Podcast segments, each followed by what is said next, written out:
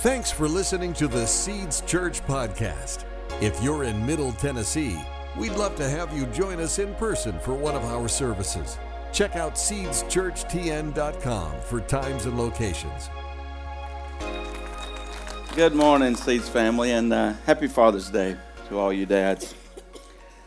You know, we had some uh, some dad jokes, and uh, I'm kind of known for my dad jokes, uh, if I if I must say so. Kind of short on time, so well, I may do just a couple. I've had a lot of requests for my dad jokes, but I tell them anyway. Uh, the knock knock reminded me of one. So here's a good one. Did you hear about the new action movie about spaghetti? It's called Mission Impossible. what do you call a person who doesn't believe in Christmas parties? An eggnog stick.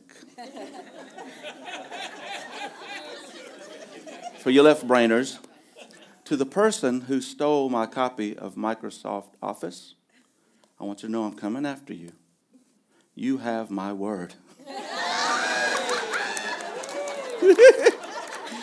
when you get the, the, the, sideways head shake, you know that's a good one. Okay. Why did the captain refuse to dock his boat in front of his friends? Because of all the peer pressure. See, I should have cut that one. My friend told me he switched to sensitive toothpaste, but I don't think it's working because he still can be rude. like the toothpaste was going to help him. No. Okay, two more. What did one man say? What did one snowman say to the other snowman?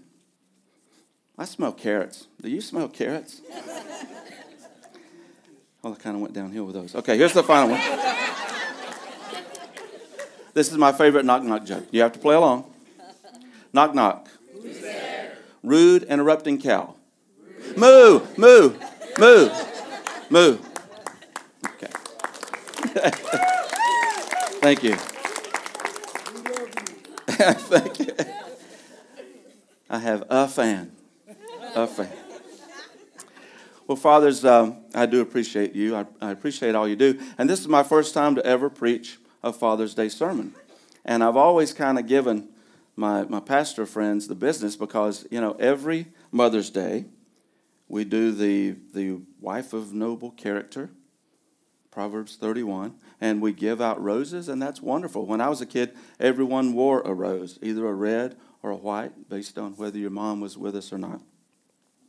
And then it would come time for Father's Day, and it was always iron sharpening iron, and we're going to beat you guys up. You know? so, you know, this is my chance, and, and I'm a blue. If you've taken the colors test, I'm as blue as blue gets. So it's not my tendency to, to take things on as much. I just want everybody to, to be loved and appreciated. And the blue in me would want us just to have like just a bro fest. You know, bro hugs, bro fives. I could read some broetry to you. we could put some of this on our barbecue. There you go. I just made that one up. So, yes. but anyway, once I dug into this, um, we're just in a war. We are in a battle for fathers in America and I can't get that from my heart. And so I'm not like taking you on in a bad way.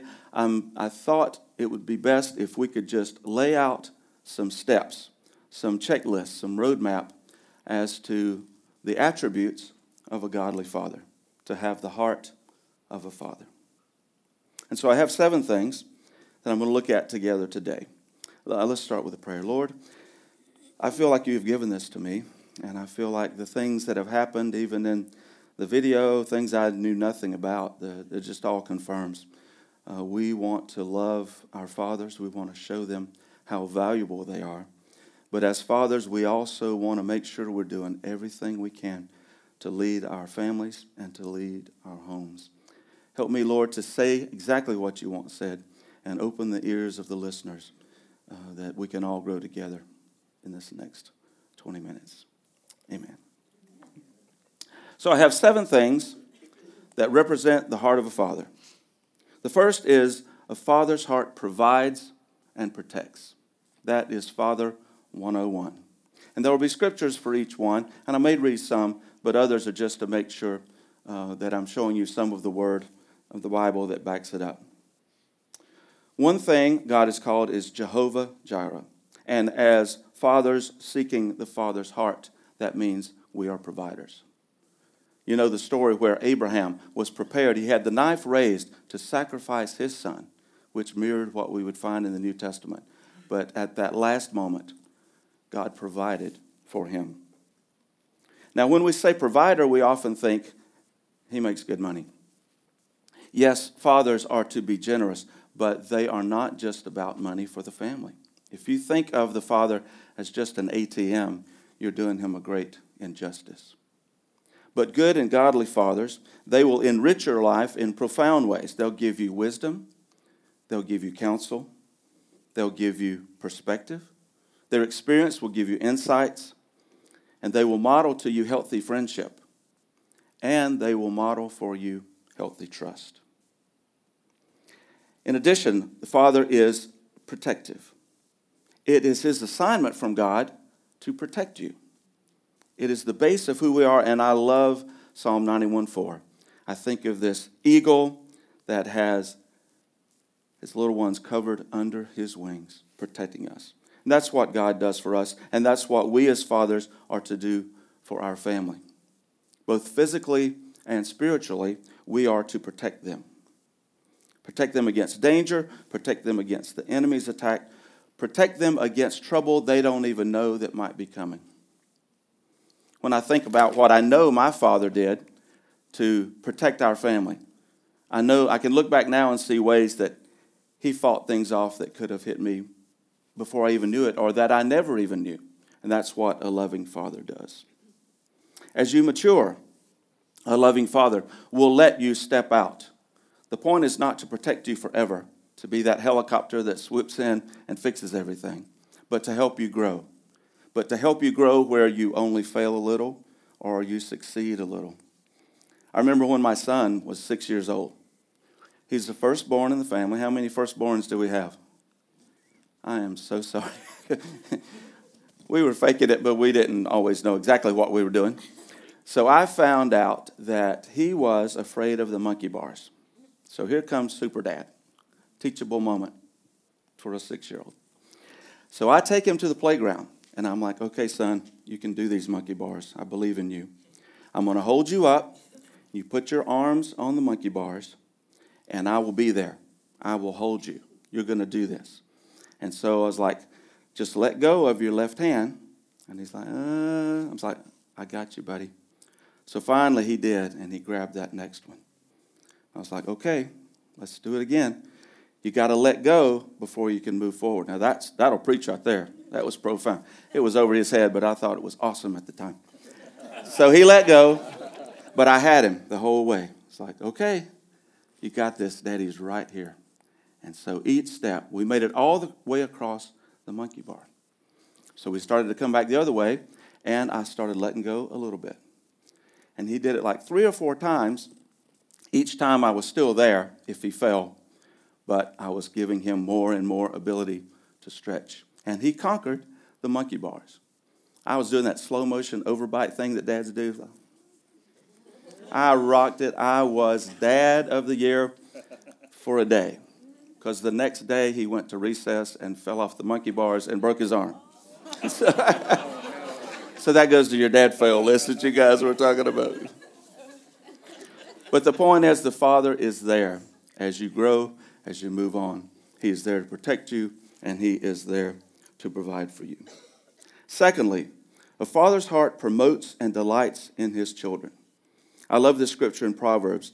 It says, Then I was beside him as a master workman, and I was his, God's daily delight, rejoicing always before him, rejoicing in the world, his earth, and having my delight in the sons of men. You see, we're a conduit. As God delights in us, and we sense that, then we are able to transfer that to our families. That's beautiful. The Father is selfless, He's always encouraging. His focus is on His family first. And He delights more in building His children up than meeting His own desires or needs. Have you ever seen that ballpark dad?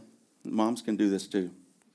Where they're like up on the fence, you know, and they're like, go, you know, just just screaming. And everything their kid does, you start getting the feeling of this is a whole lot more about this kid not letting dad down than it is that the kid have fun. If I'm stepping on your toes, I apologize for that. That's the opposite of what you're supposed to be doing. I heard another story recently of, of a speaker. Every year, every summer, he would take one of his three kids on a vacation. And he said he was speaking in Orlando, so he took his little boy to Disney World. And they started out, you know, a couple pictures at the, the front gates and all. But that night, when he was back in his hotel room, he started going through his pictures and he realized a pattern. You know, you have the castle, you have Epcot, you have the beautiful parades. He didn't have one picture that didn't have his little boy in it. And he realized how much it magnified his joy to have pictures of his child with that wonder that he was. It's happier for him to see those things through his child's eyes. That kind of joy, that's the heart of a father. Dads, we're not trying to impress our families so that they will love us and admire us. If you will love them as God the Father loves you, that admiration will come. Thirdly, the Father's heart serves as priest and prophet for his home. Now, before you say, uh, no, I'm not ordained and I do not have the gift of prophecy, let me explain. I believe we're under intense spiritual warfare. I believe it is to the point of being epidemic. And I believe that society wants to emasculate men. What I mean by that is they want to deprive you of your God given identity and call and role to the family. We're to be spiritual leaders, priests over our own homes. As Abraham, Isaac, and Jacob raised the next one up and passed that torch to them, that they became the patriarch over their family. I love this account of Noah. Notice they'd been, been out for so long on the floods, and then when everything subsided and they were on dry land, he exited off of the ark and took his family. You would naturally think, okay, let's gather any firewood that would be dry to build a fire for warmth, or let's put some brush together and do something for shelter for my family. But what's the first thing he did? He built an altar because he knew he was priest over his family, first of all. And, brothers, that's the kind of life that we need to model for our family. And that begins with prayer. I'm glad you're here. I, if you come every Sunday with your family, that's wonderful, but that's not enough. And if you come to God just when you have exhausted everything you can do as kind of an emergency plan, I heard T.D. Jakes say, some of you brothers don't even call on God until you're like, I need $273 by Thursday, Lord. we don't want to be that. We want to call on God daily. I want you to pray over and with your wives. Pray with and over your children. And if that's something that you haven't been doing, I challenge you pray with your family. And you know, if you want to just start, start simply, let's simply start. Now, the enemy, when you take this on, enemy's going to come to you and say, You're not enough. You can't lead your family. You're not worthy to lead your family. Do it anyway. And your past is going to tap you on the shoulder and say, Hey, remember me? Those things you did, that disqualified you long ago. You can't lead. Do it anyway. If you step into this role of truly being the priest over your family in a godly way, the world's going to tell you that's arrogance.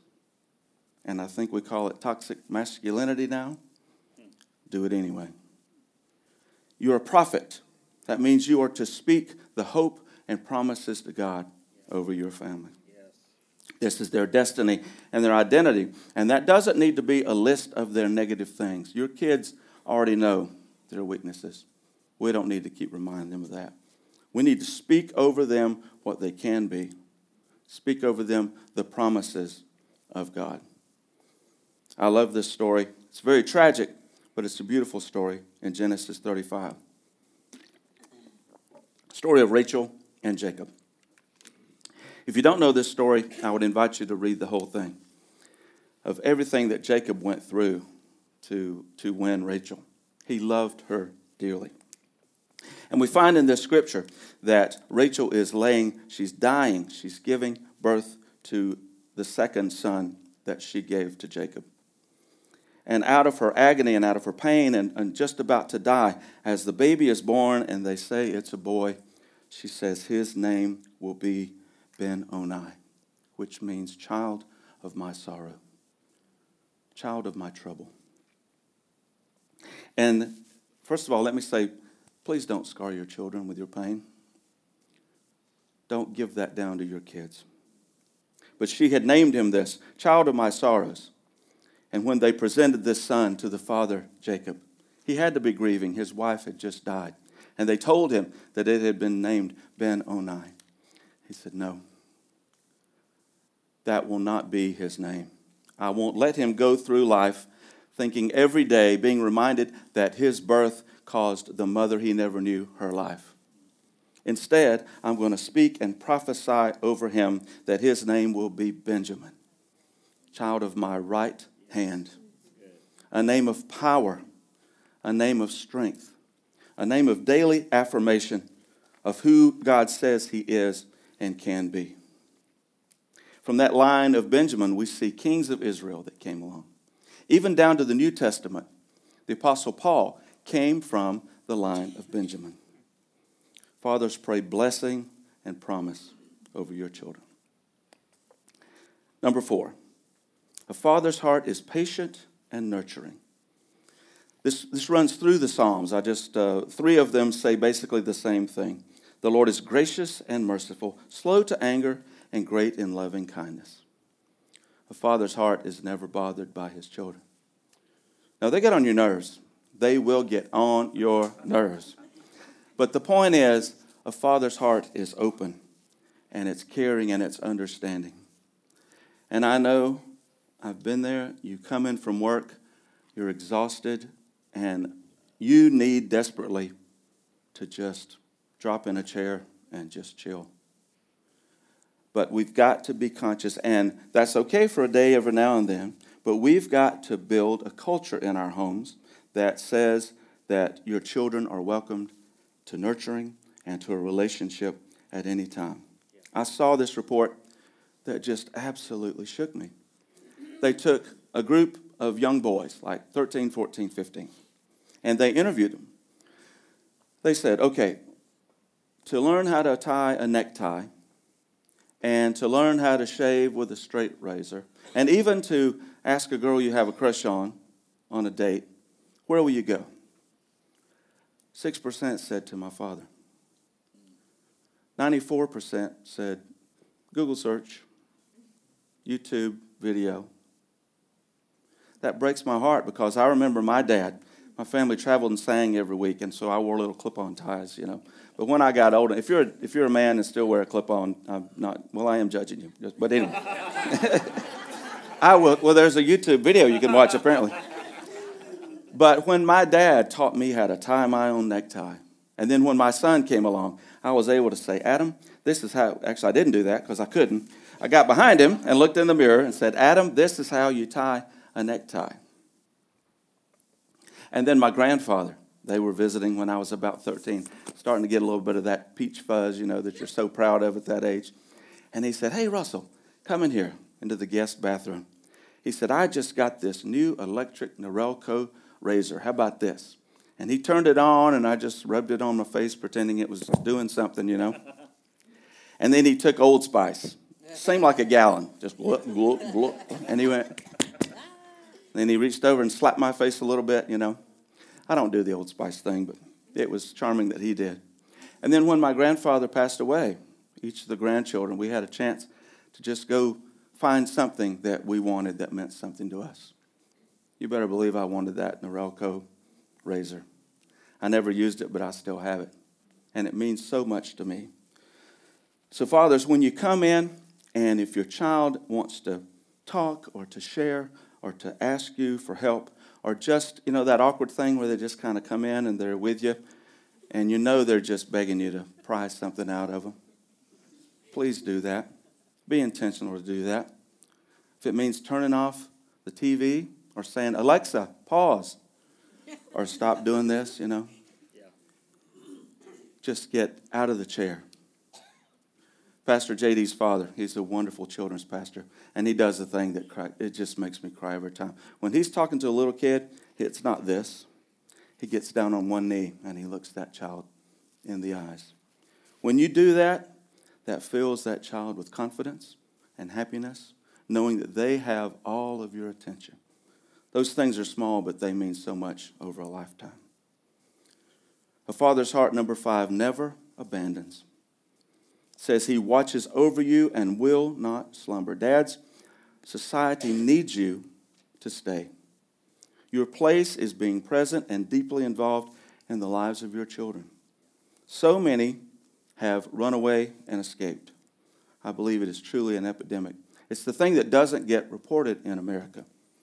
And I won't, I won't take a rabbit trail here, but politicians can't win on it, on fatherlessness, and community organizi- uh, organizers can't raise money on fatherlessness. So it doesn't get talked about.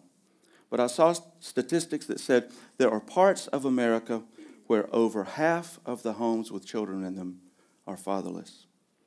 And even among that other portion, many of them are not quality fathers. And the vast majority of juvenile detention young men were raised fatherless. I've seen stats that say up to 85% were fatherless. A father stays no matter what. A father runs to the problem, not away from it. When your family's in distress, they need a father more than anything. Number six, a father's heart forgives and restores. I love this in Acts where it says, Repent then and turn to God so that your sins may be wiped out, that times of refreshing may come from the Lord. You see that pattern? Repent and then refreshing. That's the way a loving Father God treats us, his children. You repent, then he forgives, and there is restoration. If you're a father here today and you didn't have a good model of a father, there was dysfunction or just total absence. I beg you, please stop it in your generation. Let's not pass this on to our generations past us. Change the trajectory of generations to come by being the one that says that dysfunction will stop here. As for me and my house, we're going to serve the Lord. You know, I cringe when I hear people, and this is a real southern thing say, Well, I can't help it. That's the way I was raised. That just, I'll give you half of that.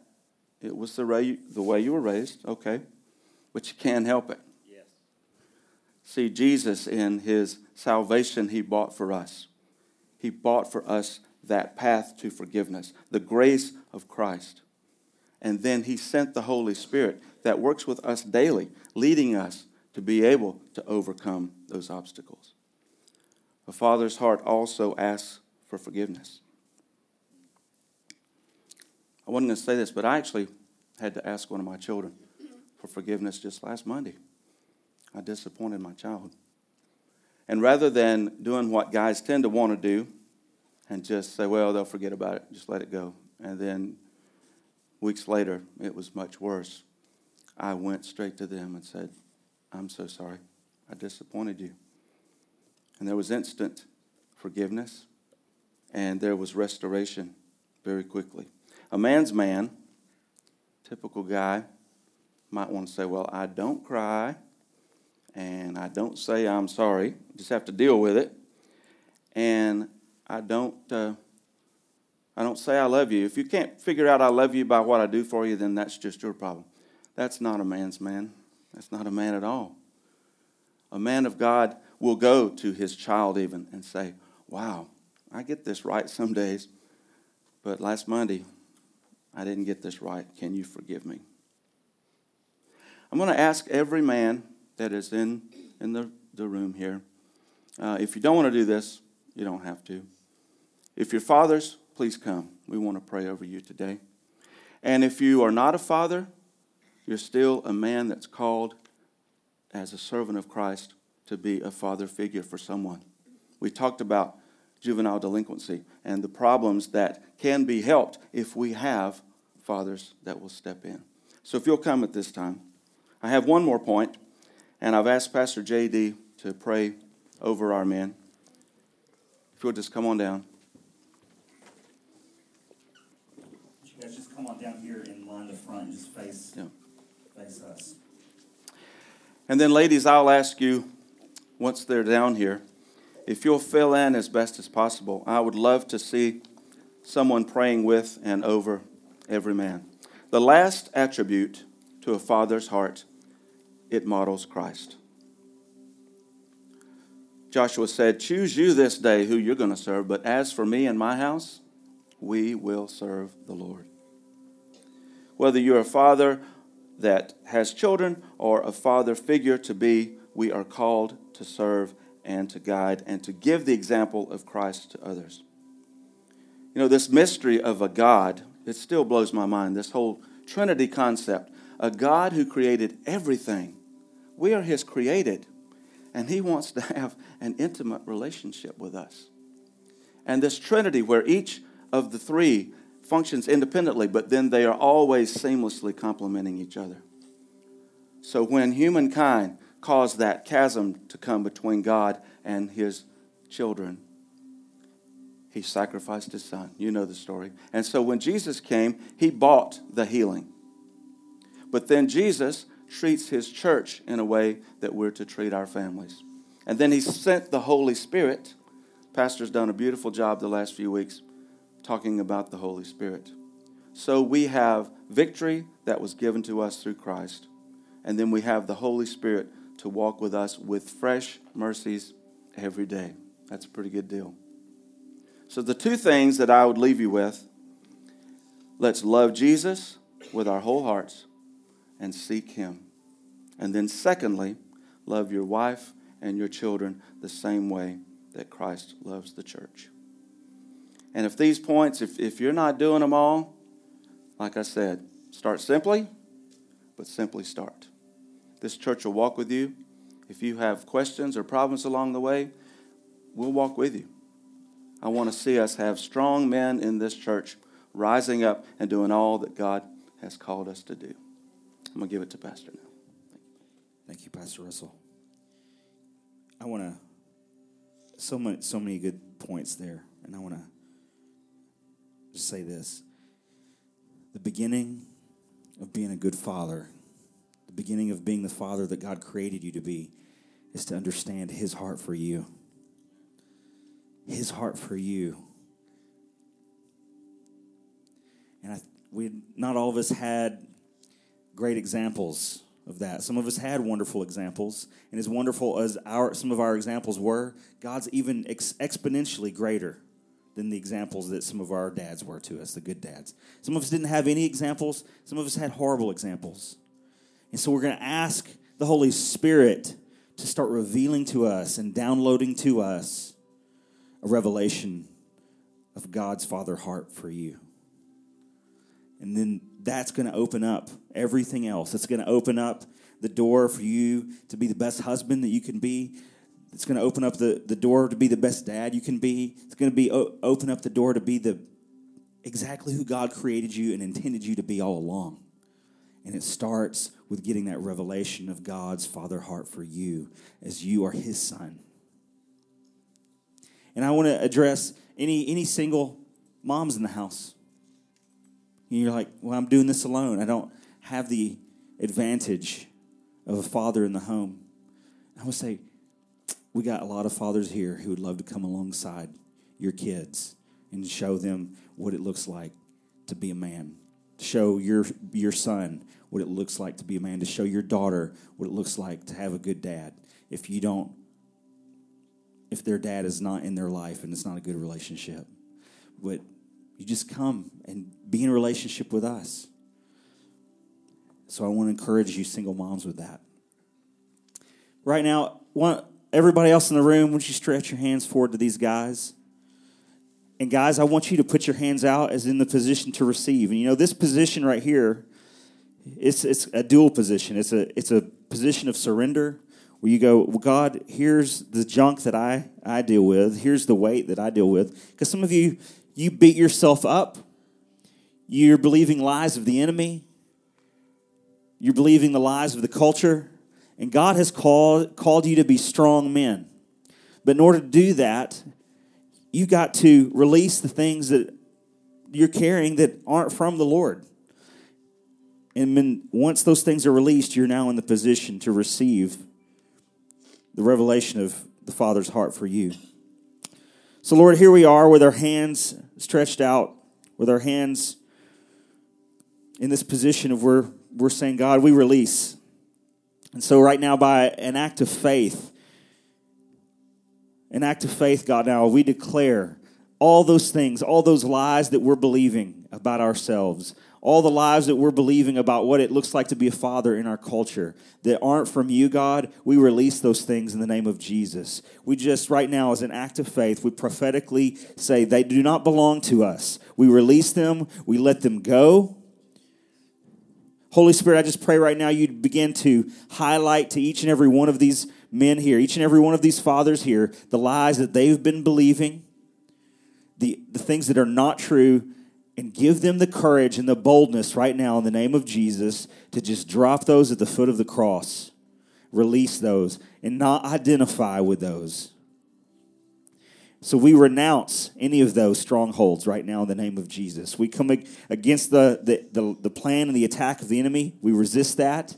We do not accept that. We come out of agreement and we come into agreement that we are the sons of God and that He is well pleased with us, just like He was well pleased with Jesus, because we are covered by the blood of Jesus.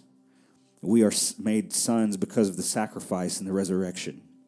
We've been raised to new life. So that's how we identify. And so, Lord, now we are ready to receive revelation of who you are as a father.